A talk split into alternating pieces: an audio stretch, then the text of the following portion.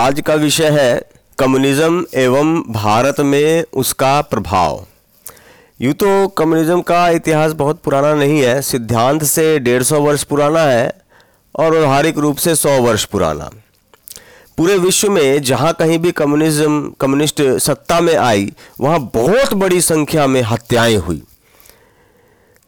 इस चीज़ को जानने के लिए उनके बीच में प्रख्यात प्रसिद्ध एक किताब है ब्लैक बुक ऑफ कम्युनिज़म, जिसे कि 1 दर्जन से भी ज़्यादा कम्युनिस्टों ने लिखा है। उसको अगर पढ़ें तो पता लगता है कि गत 70-80 वर्षों में ही उनके द्वारा 10 करोड़ से भी ज़्यादा हत्याएं हुई हैं। अकेला यूएसएसआर में 202 करोड़ हत्याएं हुई, चीन में 6.5 करोड़।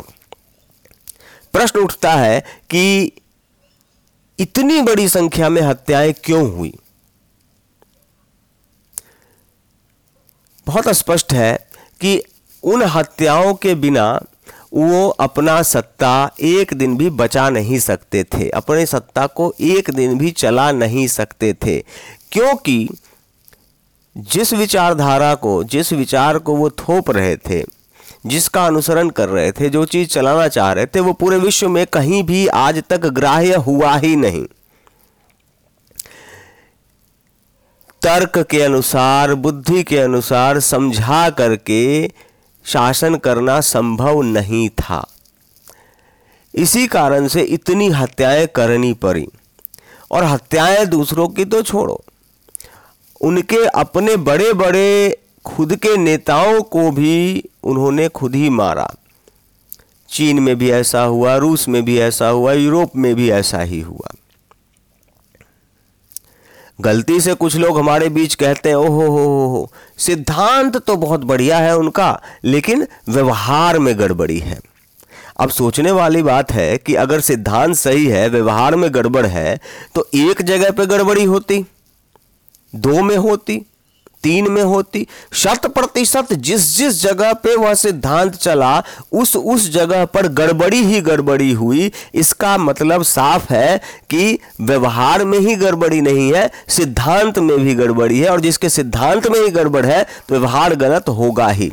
यही कारण है कि 100% जगह पर इतनी हत्याएं हुई हैं, कहीं भी यह ग्राह्य नहीं हुआ। और ऐसा ही कुछ आईसीस इस्लामिक गतिविधि जो दिख रही है, उनका भी इसी तरीके का धरा है। लेकिन विश्व में कुछ भी होता है उससे कुछ ना कुछ सीखने को मिलता है। तो क्या इससे कुछ सीखने को हमें मिलता है? जी हाँ, बिल्कुल मिलता है। ये सिखाता है कि सामाजिक परिवर्तन की जो योजनाएं हैं हमें किस तरह नहीं बनानी चाहिए। और ये तब समझ में आएगा जब हम रूस, चीन, यूरोप के अनुभवों को देखेंगे। भारत में कम्युनिस्ट का पदार्पण 1925-26 में हो गया। अपना देश भारत एक अनोखा देश है। अनोखा इसलिए क्योंकि दशकों तक यह एक ऐसा देश रहा जो कम्युनिस्ट देश नहीं था, लेकिन फिर भी यहाँ की राजनीति में इसका प्रभाव रहा। वैसे ही थोड़ा थोड़ा, जैसे देखें कि ब्रिटिश सरकार सत्ता में चली गई, लेकिन ब्रिटिशों का प्रभाव आज भी दिखता है। कुछ ना कुछ छाप हर जगह छूटा मिलता है, लेकिन ये तो बुरी तरीके से अपनी राजनीति, भारत की राजनीति में घुस गए। हिंसा की बात करें तो हिंसा से भी, यह भारत में हिंसा का नहीं हुआ ऐसी बात बिल्कुल नहीं थी। आज़ादी के बाद ही, मिलते ही इन्होंने कहना शुरू कर दिया कि भाई ये आज़ादी सही नहीं है, झूठी आज़ादी है, और उसके सशस्त्र विद्रोह का नारा भी दिया। और 1949 में तख्ता पलट की एक कोशिश भी की गई। इसकी प्रेरणा इन्हें कहाँ से मिली? तो रूस की क्रांति, जिसे हम किताबों में अपने यहाँ क्रांति पढ़ाते हैं। बड़ा ही विडंबना है कि रूस के किताब में भी अब उसे क्रांति नहीं, तख्ता पलट कहते हैं, रूस का तख्ता पलट। उसमें क्या हुआ था कि कुछ लोगों ने मिल करके वहाँ का सरकार गिराया था, और उसी से प्रेरणा लेकर के भारत में भी उसी विदेशी प्रेरणा, विदेशी निवेश, विदेशी धन, इन सब का उपयोग करना शुरू हो चुका था। और उसी के प्रेरणा के फलस्वरूप भारत में फरवरी 1949 में भी प्रयास किया गया सशस्त्र विद्रोह का, और उसमें बहुत सारे लोग मरे भी। अब एक अप्रत्यक्ष गतिविधि को भी देखते हैं। उसी समय की बात है, भारत के का विभाजन भी एक महत्वपूर्ण घटना रहा और दुखपूर्ण घटना है। इसमें भी इनका बहुत बड़ा हाथ था। मुस्लिम लीग की मांग चल रही थी, मुस्लिम लीग मांग कर रहे थे कि भारत का विभाजन हो, लेकिन उसको हल्के में लिया जा रहा था। खुद मुसलमान भी इसे मुस्लिम अहंकार से अधिक कुछ नहीं समझते थे, परंतु कम्युनिस्टों ने उसे तर्क उपलब्ध कराया। उन्होंने कहा राष्ट्रीयताओं को उनके अपने आत्मनिर्णय का अधिकार है। ऐसा भारी भरकम शब्दों को दे करके एक भारी भरकम सिद्धांत हाथ में थमाया, जिसका नाम दिया मुस्लिम आत्मनिर्णय का सिद्धांत। और इसके बारे में ख्वाजा अहमद अब्बास, जो कम्युनिस्ट नेता उस समय के थे, वो लिखते हैं बाद में अपनी किताब में। क्या लिखते हैं? जब तक कम्युनिस्ट इसमें नहीं आए थे तब तक विभाजन की बौद्धिक अपील नहीं थी। इसको बौद्धिक आधार कम्युनिस्टों ने दिया और अपने कार्यकर्ताओं को मुस्लिम लीग में शामिल करवाकर आंदोलन में भेजा। परिणाम स्वरूप विभाजन हुआ। ऐसा ख्वाजा अहमद अब्बास अपनी किताब में लिखते हैं। भारत के विभाजन में मजहबी आधार को रुतबा प्रदान करने का काम यह स्पष्ट हो चुका है कि वह किसी और ने नहीं, कम्युनिस्टों ने ही किया। और घोर विडंबना ये है कि जिसने भारत की का विभाजन धर्म के आधार पर कराया, वो आज अपने आप को सेकुलर ताकत बताते हैं और सेकुलरों का सबसे बड़ा मसीहा बताते हैं। जिस राजनीतिक धड़ा ने मुस्लिम लीग का सपोर्ट किया, जो कि धार्मिक पार्टी थी, वो अपने आप को सेकुलर बताती है। तो अगर कहा जाए कि कम्युनिस्टों का भारत में सबसे बड़ा अपराध क्या है, तो यह कहना अनुचित नहीं होगा कि भारत का विभाजन उनका सबसे बड़ा अपराध है। इसके बाद उन्होंने नास्तिक वर्ग की राजनीति शुरू की। नास्तिक वर्ग कहने से एक शब्द तो बड़ा अटपटा लगता है, लेकिन जब उनकी किताबों को, उनके लेखों को, उनके स्पीच को सुनेंगे तो पता लगेगा कि नास्तिक कुछ नहीं, वो हिंदुओं का विरोध करते हैं। क्यों? क्योंकि हर जगह यह बिल्कुल स्पष्ट दिख जाएगा कि जहाँ जहाँ हिंदुओं की बात होती है वहाँ पर वो विरोध करेंगे, और जहाँ इस्लाम का बात आता है वहाँ पे उनका विरोध नहीं होता है, चुप्पी मुँह में दही जमा कर बैठ जाते हैं। दूसरा जहां उनका बहुत बड़ा आघात हुआ अपने देश में, वो था अकादमिक संस्थान। भारत को आज़ादी मिल गई थी। उस समय नेहरू, जवाहरलाल नेहरू जो भारत के प्रधानमंत्री बने, वह स्वयं ही मार्क्सवाद, लेनिनवाद से बहुत ज़्यादा प्रभावित थे। ऐसा उन्होंने खुद भी लिखा है अपनी किताबों में। एक उस समय की घटना है, उस समय भारत में जब स्टालिन मर गया था तो भारत के संसद में खड़े होकर के स्टालिन को श्रद्धांजलि दी गई। पूरे विश्व में भारत ही एक ऐसा देश था जो कम्युनिस्ट देश नहीं होते हुए भी सदन के अंदर, संसद के अंदर श्रद्धांजलि दी जिसने। तो यह स्पष्ट है इस चीज़ से कि उस समय के प्रधानमंत्री का, उस समय की सरकार का कम्युनिस्टों के प्रति कितना ज़्यादा झुकाव था। उसी समय अपने देश का पाठ्यक्रम भी निर्धारित हो रहा था,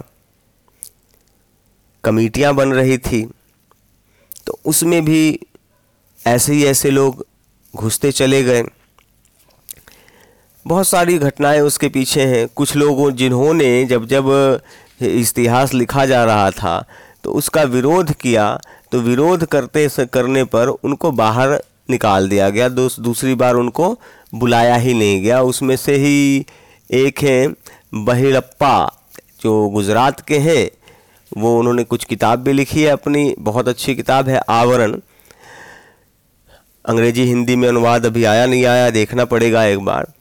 तो वो बताते हैं अपने एक इंटरव्यू में कि जब वो गए थे एनसीईआरटी के पुस्तक लिखने वालों की कमेटी में, तो उन्होंने प्रश्न उठाया, जब उनको बताया गया कि भाई देखो ऐसा ऐसा ऐसा लिखना है, जो मुग़ल आए मंदिर तोड़ा भी तो इसलिए तोड़ा कि सोना चांदी लूट करके ले जाना था इसलिए तोड़ा, उन्होंने ताजमहल बनाया, ये बनाया, मुग़ल गार्डन दिया, बिरयानी दिया, तो उन्होंने कहा कि जी इस तरीके से तो अगर लिखेंगे तो इसका मतलब बच्चों को झूठ पढ़ा रहे हैं। तो उनको बोला नहीं जी, हम जो है सो अग्रेसिव जो है बनाएंगे, और उनको फिर दूसरी बार कभी भी इनविटेशन आया ही नहीं।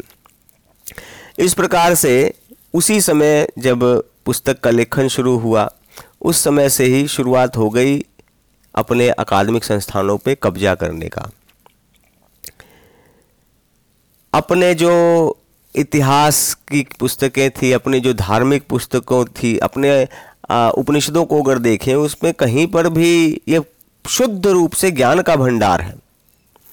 अब ये ज्ञान के भंडार को धार्मिक पुस्तक कह करके पाठ्यक्रम से बाहर निकाल दिया गया, अपने इतिहास को झूठा बना दिया, और हिंदुत्व के नाम पर सिर्फ दो ही चीज़ पढ़ाया जा रहा था, एक ब्राह्मणवाद, दूसरा जातिवाद। इस तरीके का छाप नई आने वाली पीढ़ियों पे छापने का काम कर दिया ये नया अपना ये जो नई टोली जो उस समय गठित हुई थी, और उस समय से काम शुरू हो गया। सभी ऊंचे स्थानों पर प्रोफेसर से एकेडमिक्स की जितनी संस्थान थे हर जगह पर कम्युनिस्ट घुस चुके थे। सोचने वाली बात है कि भाई सरकार चल रहा था, उस समय की सरकार ने ऐसे लोगों को इतना प्रश्रय क्यों दिया।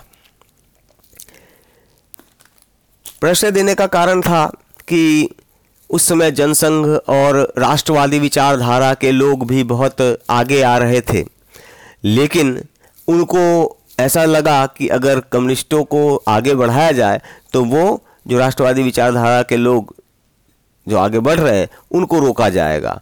लेकिन उनको रोकने के चक्कर में पूरे देश के संस्कृति, आने वाली नस्लों, आने वाली पीढ़ियों के साथ खिलवाड़ हुआ। और आज इतना करने के बाद भी आज पूरे दुनिया में यह कम्युनिस्ट कहीं भी अस्तित्व में नहीं दिख रहे हैं, पूरी दुनिया में कहीं नहीं है, परंतु भारत के एकेडमिक्स में, यूनिवर्सिटी में, किताबों में, प्रेस में आज भी इनका प्रभाव है।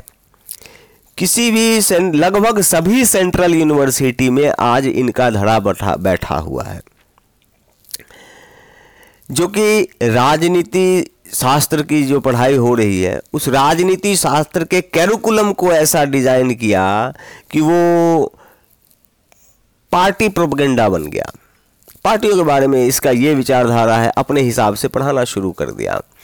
समाज शास्त्र को पढ़ाना शुरू हुआ तो हिंदू धर्म का, किस धर्म संस्कृति का खंडन करना है, यही उनका एजेंडा रहा, उसी के ऊपर पूरा पढ़ाते हैं। हिंदू धर्म के अंदर जातिवाद है, ब्राह्मणवाद है, ये गलत चीज़ें हैं। हर चीज़, जिस चीज़ को भी देखें उसमें राजनीति ही राजनीति दिखाई पड़ेगी। कम पढ़ाई के अंदर इस प्रकार से उन्होंने राजनीतिकरण करके, मिथ्याकरण करके झूठ परोसना शुरू कर दिया। परंतु एक समय आना था, पतन शुरू हो गया। अब पतन शुरू हो गया तो अब सीधा सीधा कम्युनिज्म कैसे पढ़ाएं, तो उन्होंने उसको कहा कि ये एकेडमिक एनालिटिकल टूल है। मार्क्सवाद को कहा कि मार्क्सवाद विश्लेषण पद्धति है, जबकि मार्क्सवाद क्या है, समाज को बदलने का एक औजार है। और इस बात को, मार्क्सवाद समाज को बदलने का औजार है, इस बात को आज से 30-35 साल तक वे खुद ही कहते थे, लेकिन चतुराई के साथ देखे कि अब दिक्कत आने वाली है तो उन्होंने एकेडमिक एनालिटिकल टूल ऐसा नाम दे दिया और फिर उसको चला रहे, आज भी चला रहे हैं। और उनका उद्देश्य क्या था? इसके पीछे उद्देश्य एक ही था, राजनीतिक हस्तक्षेप और अपने संस्कृति को विकृत करना, और ये ऐसा करते करते राजनीति में ज़्यादा से ज़्यादा सक्रिय होना।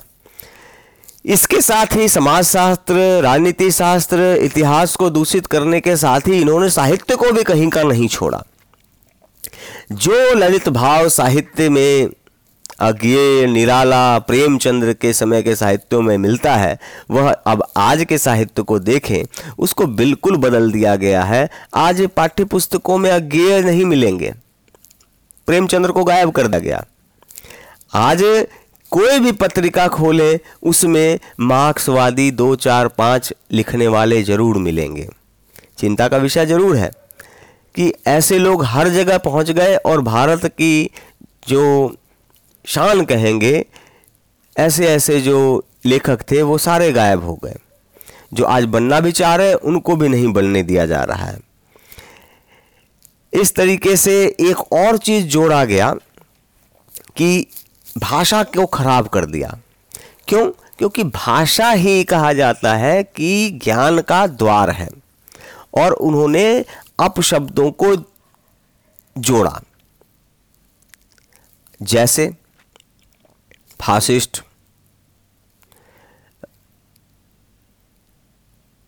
यहाँ तक कि नेहरू, गांधी के बारे में भी, हमारे सुभाष चंद्र बोस को भी के बारे में लिखते समय लिख देते हैं वो, क्या बताया जाए, ऐसे शब्दों का तो प्रयोग भी हम नहीं कर सकते। आप सबको पता ही होगा, किसी भी बड़े बड़े आदमी को जब के बारे में लिखना होता है, चाहे वो टैगोर हो, गांधी हो, बोस हो, सीधा गाली देकर के संबोधित करते हैं और बाद में छोटा सा क्षमा मांग लेते हैं। लेकिन क्या क्षमा मांगने से उनके अंदर सुधार आया? कभी नहीं आया, क्योंकि वो तो उनकी एक टेक्निक है कि कैसे ऐसा करते जाएं और क्यों करें, आगे मैं बताऊंगा। और ये हस्तक्षेप अभी तक भी कहीं ना कहीं कुछ कुछ दिख ही रहा है। तो उनका अब वापस आते हैं, मूल सिद्धांत उनका क्या है? उनका मूल सिद्धांत है हिंदू का विरोध करना, भारत का विरोध करना, भारत की एकता का विरोध करना। उदाहरण के लिए कुछ समय पहले देखे थे, सारे अवार्ड वापसी गैंग एक साथ अवार्ड वापस करने के लिए निकल पड़े थे। जेएनयू में जो कांड हुआ, हम सब उस चीज़ को देख चुके हैं। ये एक बहुत बड़ा गैंग है जो कि किसी भी एक चीज़ को चलाता है और जिस चीज़ को चाहे उसको 2 दिन के अंदर में पूरे वर्ल्ड मीडिया तक पहुंचाता है। अभी शाहीन बाग का कांड है, उसमें भी बड़े बड़े लोगों का एक्टिविटी दिखी है और आया भी, वीडियो भी रिलीज आया कि क्यों कर रहे हैं भाई, तो पूरे विश्व को का ध्यान इस तरफ आकृष्ट करने के लिए कर रहे हैं और भारत की छवि को खराब करने के लिए कर रहे हैं। और ऐसा करना भी है, क्योंकि इसकी प्रेरणा कहाँ से मिली? बाहर, विदेश से। एजेंडा कहाँ बनता था इन सब का? विदेशों में ही बनता था शुरू से, जो देखते आ रहे हैं। और आप देखेंगे तो शुरू में भी इनको जो आर्थिक मदद मिली यहाँ पे चलने के लिए, वो सब विदेशों से ही मिलती थी। इस बारे में 1955-56 में अपने संसद में चर्चा भी हुआ। रूस से भी पैसा आता था और चीन से भी पैसा आता था। और रूस के एक लेखक हुए फिलिक्स फ्रैंक, वो अपने किताब में लिखते हैं कि नेहरू उसने उन्हें क्यों नहीं रोका, वाई नेहरू ने स्टॉप्ड देम, क्योंकि ये नैतिकता के हिसाब से भी सही नहीं था, राजनीतिक हिसाब से भी सही नहीं था और कानून के हिसाब से भी नहीं था सही। परंतु कहीं ना कहीं ऐसा लगता है कि स्वयं भी नेहरू कम्युनिस्ट ही थे, प्रभावित थे, शायद इसलिए भी नहीं रोका। यूएसएसआर के का जब विघटन हुआ तो उस समय मित्रोकिन आर्काइव से दस्तावेज बाहर आए और 2 दिन तक लगातार छपा। और जब दस्तावेज छपा तो उस दस्तावेज में भारत के बारे में भी जानकारियाँ आई। उस जानकारी के अनुसार यहाँ की जो कम्युनिस्ट पार्टी है, भारतीय कम्युनिस्ट पार्टी, उसको हर साल 5 लाख अमेरिकी डॉलर दिया जाता था रूस से। यहाँ पे सभी पार्टी ऑफिस बनाने के लिए फंड रूस से आता था। भारत में प्रेस खड़े किए गए, जो ये प्रेस का जो इंफ्रास्ट्रक्चर बना पूरा बहुत बड़ा इंफ्रास्ट्रक्चर, वो जर्मनी और रूस के द्वारा कम्युनिस्टों पार्टी को फंड करके बनाया गया।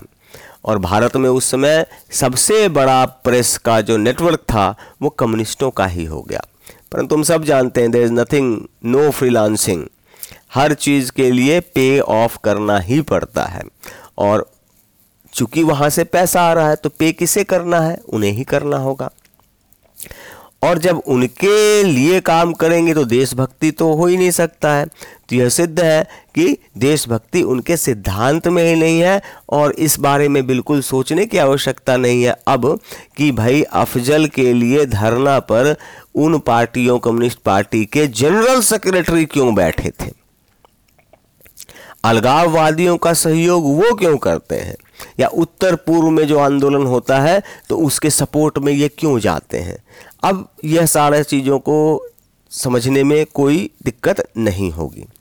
इनकी पूर्ण राजनीति नीति विखंडनवादी है और ये भारत के विभाजन के समय भी दिखा। और आज कश्मीर में अलगाववादियों का जब वो सहयोग करते हैं, अफजल के साथ धरना में बैठते हैं, उत्तर पूर्व में काम करते हैं, तब हर जगह दिखता है। कार्ल मार्क्स ने कहा था, मजदूरों का कोई देश नहीं होता, दुनिया के मजदूरों एक हो। तो ये देश वाला थ्योरी तो कार्ल मार्क्स के समय से ही उन्होंने हटा दिया। जरा गौर से करेंगे इस चीज़ को तो समझ में आएगा। और लेनिन ने तो उससे भी एक कदम आगे बढ़ के कहा, देश के मजदूरों को, देश के कम्युनिस्टों को देश में विद्रोह कर सत्ता पर कब्जा कर लेना चाहिए। क्या करना चाहिए? कम्युनिस्टों को, मजदूरों को विद्रोह करके देश का तख्ता पलटकर उस पर कब्जा करना। और इसी सब चीज़ के कारण जब भारत की आज़ादी मिली तो उसको झूठा आज़ादी कहा था। 1949 में तख्ता पलट की कोशिश की गई थी रूस का, क्योंकि तख्ता पलट जिस समय हुआ था तो ध्यान देंगे रूस के तख्ता पलट हुआ था लेनिन के द्वारा, और उसके लिए पैसे गए थे जर्मनी से फर्स्ट वर्ल्ड वार के बाद। और यहाँ पर भी वैसा ही हुआ, भारत के अंदर तख्ता पलट की कोशिश हुई और पैसे आए रूस से, चीन से, जर्मनी से। तो अंतर्राष्ट्रीयतावाद की इनकी अवधारणा अब कैसी है यह भी हमें बिल्कुल समझ में आ गया। तो वो जो शुरू में एक बात थी कि सिद्धांत, कुछ लोग कहते हैं कि सिद्धांत तो सही है और व्यवहार गलत है, तो अब इसमें कहीं सिद्धांत क्या क्या है वो भी समझ में आ गया। तो सिद्धांत और व्यवहार दोनों ही पूर्ण रूप से गलत है। इनका व्यवहार भी इनके सिद्धांत के ही अनुरूप है। विदेशी धन की अगर बात करें तो रूसी केजीबी के ऑफिसर मित्रोकिन थे, मित्रोकिन आर्काइव, वो कभी भारत में नहीं आए थे, लेकिन उन्होंने पूरे दस्तावेज का एक संग्रह बनाया। रिटायर होने लगे तब तक उनको सारा चीज़ समझ में आने लग गया था कि कम्युनिस्ट किस तरीके से काम कर रहा है। तो अंत में उन्होंने फैसला किया कि इन चीज़ों को पब्लिक करेंगे, और फिर वो इंग्लैंड गए और इंग्लैंड में जाकर के उन्होंने उसको पब्लिक भी किया। और उन्होंने उस समय बताया था कि भारत में बहुत बड़ी संख्या में केजीबी के अधिकारी हैं, 300 से भी ज़्यादा केजीबी के एजेंट सिर्फ भारत में थे, सबसे ज़्यादा केजीबी के एजेंट भारत में थे। इनफैक्ट यहाँ हालत ऐसी हो गई थी एक समय में कि यहाँ के मंत्रिमंडल में केजीबी के एजेंट थे, आरबीआई के अंदर केजीबी के एजेंट थे, नीति आयोग के जो पंचवर्षीय योजना आयोग के अंदर थे, जो न्यूक्लियर रिसर्च चल रहा था भाभा एटॉमिक रिसर्च सेंटर के अंदर थे। हर एक जगह पर केजीबी एजेंट घुस चुके थे और उसकी हर एक की खबर पहुंचती थी। वहाँ पे वो लिखते हैं, एक जगह पे उनके मित्र कहते हैं कि एक स्टेटमेंट है उसका, कहते हैं स्टेटमेंट में कि कमाल का देश है ये, पूरा देश ही बिकने को तैयार है। एक ही सूचना को लेकर के सुबह में कोई एक नेता फ़ोन करता है, दोपहर में कोई एक पत्रकार फ़ोन करता है, शाम को कोई साइंटिस्ट फ़ोन करता है, जिसको जो खबर देता है उसको कुछ पैसे मिलते हैं, कुछ विदेश का यात्रा मिल जाता है, हाँ किसी को कुछ ना कुछ मिला। तो अपना नंबर बढ़ाने के लिए एक ही न्यूज़ सारे नज़र फाड़ के बैठे हैं देश को बेचने के लिए, और वहाँ पे खबर पहुँचा रहे हैं केजीबी के एजेंट बन करके। अब ये जो यहाँ पर थे, जो काम शुरू हो गया, तो ये करते क्या थे? तो ये काम करते थे स्थापित होकर के धर्मांतरण का, ब्यूरोक्रेसी में कैथोलिक चर्च बन रहे थे, अनेकानेक एनजीओ बन गए थे, एकेडमिक इंस्टीट्यूशन में थे, प्रकाशन चल रहा था। इन सबों के माध्यम से चलने के बाद धर्मांतरण तो हो ही रहा था, एक समस्या और थी कि हिंदुओं को कैसे तोड़ा जाए। तो इसी सब का आधार बनाते हुए इन्होंने एक नया शुरू किया शब्द, दलित विमर्श, और उसके बाद दलितों के नाम पर यहाँ पर राजनीति शुरू की और ब्राह्मणवाद, ये दो शब्द को लाया गया। और फिर हिंदू समाज को बांटने का जो थोड़ा बहुत था उसको बढ़िया से, उसके बीच में पार्ट को जो दरार थी उसको लगातार बढ़ाने की कोशिश चलनी शुरू हो गई। भाषा का विकृतीकरण से शुरू हुआ था, वापस वहीं पे चलते हैं, गाली गलौज की बात से शुरू की थी वहाँ पे, जहाँ बताया था कि शब्दों का नए नए शब्द आए, जैसे दलाल, एजेंट, फासिस्ट, सांप्रदायिक, है ना, इस शब्द आते चले गए। जो हमारे भारत के जो अच्छे लेखक रहे, निराला, अज्ञे, प्रेमचंद्र की पुस्तकों जब पढ़ेंगे तो उनमें ऐसा शब्द नहीं होता है, कहीं कोई गाली गलौज नहीं होगा।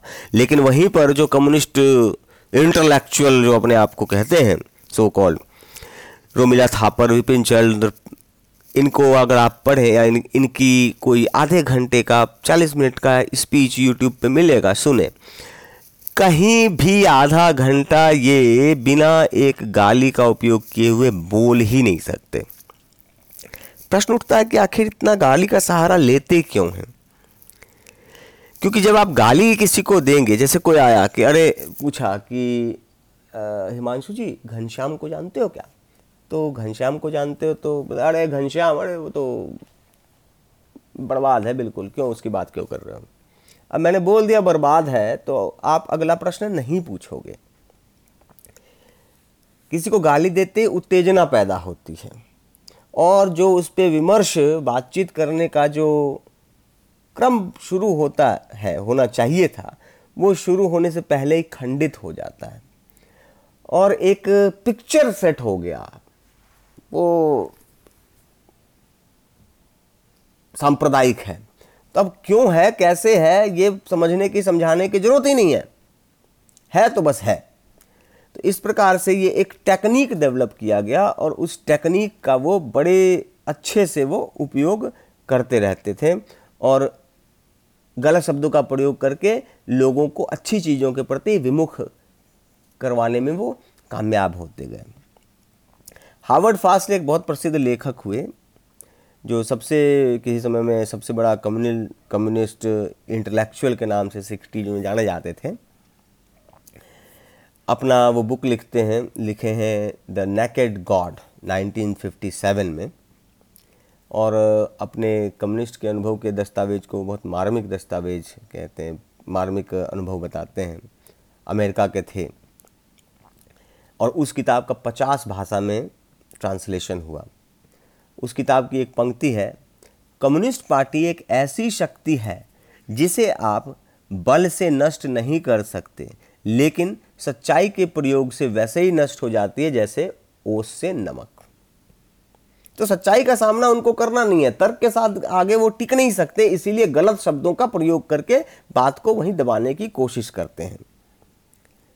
लेनिन ने ही गाली गलौज देने का शुरुआत कर दिया था, लेकिन उसको और आगे बढ़ाया स्टालिन ने एक बुक लिखी शॉर्ट कोर्स 1936-37 के आसपास में, और उसको 20 साल तक द बाइबल, कम्युनिस्टों का बाइबल ऐसा कह करके माना गया। और पूरा किताब कुछ नहीं था, पूरे किताब में गाली ही गाली भरी हुई थी। उस किताब के जो चैप्टर के टाइटल थे, सब टाइटल थे, हर जगह पे गाली। और उसको अगर किताब को गाली शास्त्र कहा जाए तो कोई बहुत बड़ा गड़बड़ी नहीं है इस शब्द को बोलने में। और इस प्रकार से उस किताब के द्वारा भी ट्रेनिंग दिया गया और आज तक उस गाली को का उस शब्दों का प्रयोग करके आने वाले लोगों को भी ट्रेंड करते हैं। तो हमने देखा किस तरीके से केजीबी के एजेंट से लेकर के कम्युनिस्टों ने अपने भारत पर कब्जा करने की कोशिश की और औपचारिक शिक्षा पद्धति, प्रेस, साहित्य, भाषा पर अपना प्रभाव डाला और आज भी उससे भारत मुक्त नहीं हो पाया है। अब तो और नए नए चीज़ आने लग गए, पर्यावरण रक्षक, पर्यावरणवादी, ह्यूमन राइट एक्टिविस्ट के नाम से आते हैं, एनिमल प्रोटेक्टर के नाम से आते हैं। अपने घर में जो माँ बाप रहेंगे उनको कोई पूछने नहीं जा रहा, लेकिन रोड पे दो कुत्ते को रोटी खिलाना है। पूछ लो कि माँ बाप को फ़ोन किया क्या पिछले 15 दिन, 1 दिन, महीने, 2 दिन, 2 महीने, 4 महीने में? नहीं। बच्चा है क्या, पति है क्या, उनसे मतलब नहीं, लेकिन कुत्ते को 2 रोटी खिलाना है, एनिमल प्रोटेक्टर बन जाएंगे। ऐसे ऐसे भी लोग हैं, सारे ऐसे नहीं हैं लेकिन हाँ ऐसे भी हैं। भारत पूरे विश्व में एक अकेला हिंदू देश है, तो अब यहाँ पर घुसना है तो हिंदू की विचारधारा को तोड़ना पड़ेगा। और इसको करने के लिए आसान क्या था? कन्वर्जन। तो कन्वर्ज करना है तो फिर विरोध हिंदुत्व का करेंगे लेकिन इस्लाम का नहीं करेंगे, चर्च का नहीं करेंगे। आखिर वहाँ से पैसे भी आते हैं और ये बात वो अच्छे समझते थे और इतना कामयाब यहाँ पर नहीं भी हो पाए क्योंकि एक परेशान भी हुए। परेशान होकर के एक जो उनके इंटेलेक्चुअल अपने सो कॉल्ड इंटेलेक्चुअल कम्युनिस्ट थे, वो अपने किताब में लिखते हैं कि इस देश में हमारी जो सबसे बड़ी बाधा है वो बुजुर्वा नहीं है, कैपिटलिज्म नहीं है, इम्पेरियलिज्म नहीं है, वो है हिंदू धर्म। जब तक हिंदू धर्म है हम कुछ नहीं कर सकते। तो इस लाइन को जब उसने लिखा तो उसको जब हम पढ़ते हैं तो अब ये भी स्पष्ट है कि आखिर उनका हिंदू धर्म से आज का दुश्मनी, आज की शत्रुता, आज की दुश्मनी नहीं है, यह शुरू की है। और इसी कारण से चर्चों का समर्थन शुरू से मिलता भी आ रहा है। वो peace activist, anti nuclear activist, है ना, शाहीन बाग ब्रिगेड, ऐसे करके वो सामने आते रहते हैं। इम्पेरियलिज्म, साम्राज्यवाद का घोर विरोधी तो हैं, लेकिन रामस्वरूप जी अपने किताब में लिखते हैं, कहते हैं वो कि मार्क्सिस्ट के लिए इम्पेरियलिज्म एक सुंदर चीज़ है अगर इसका शिकार हिंदू हो। बहुत स्पष्ट है, एकदम सेलेक्टिव। किस जगह पर लिंचिंग हो रही है, ये मॉब लिंचिंग है, किसको मरना चाहिए नहीं मरना चाहिए, ये वो खुद ही स्वयं डिसाइड करेंगे। जब एक केरल में एक हत्या हुई, उसका नाम था रोमिल। तो रोमिल की जब हत्या होती है तो उसके बारे में कोई नहीं जानते हैं। 1970 में उसके पिता को भी मार दिया गया था और कुछ समय पहले, कुछ 1-1.5 साल पहले उसे मारा गया। और कैसे मारा गया?